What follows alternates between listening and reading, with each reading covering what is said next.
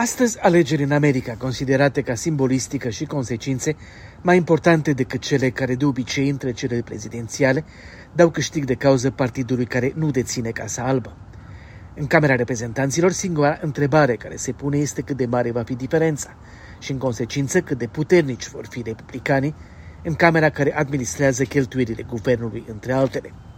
La Senat e încă posibil, dar nu și probabil, ca democrații să mențină controlul – Republicanii au nevoie să obțină de la democrați doar 5 locuri în camere pentru a prelua controlul, dar alei spun că dacă asta se va întâmpla cu 20 de locuri, va fi încă o seară bună pentru democrați.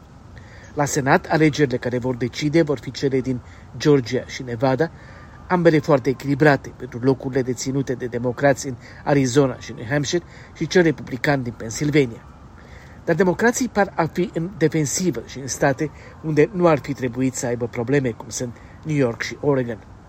Una dintre cursele cele mai interesante este cea din Pennsylvania, un stat care demonstrează poate cel mai bine mutațiile din politica americană și mai ales trecerea unei părți a electoratului alb, fără educație universitară, din tabăra democrată, unde aceste familii fuseseră de generații, când sindicatele și industria manufacturieră erau puternice, către republicani.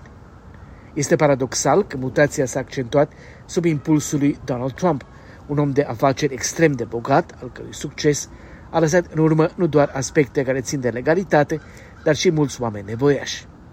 Analiști politici spun, însă, că această categorie electorală extrem de importantă, circa 42% din electorat în America, sunt alb fără educație universitară, s-a înstrăinat de politicile democraților, pe chestiuni nu atât economice cât sociale.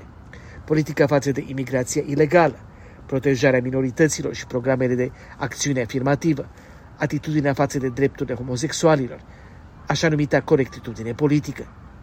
Oricând asta s-a întâlnit pe fondul anxietății economice, cu speranța că un om de afaceri care arată neiertător la televizor va rezolva problemele lor economice și când dezinformarea le-a întărit această speranță, blocul respectiv, extrem de important, s-a deplasat la dreapta. În Pennsylvania, John Fetterman arată și se comportă ca un om simplu, încercând să refacă performanța lui Joe Biden, care a câștigat statul. Este absolvent de Harvard însă și aproape întreaga lui carieră e în politică, dar discursul său, cred democrații, prinde la oameni simpli. Doctorul Oz, o multimilionară vedetă de televiziune, mizează pe repertoriul fostului președinte Trump și sprijinul acestuia. Săptămâna asta vom afla dacă partitura Biden sau cea Trump va câștiga în Pennsylvania și în alte părți din țară. De la Washington pentru Europa Liberă, Valeriu Sela.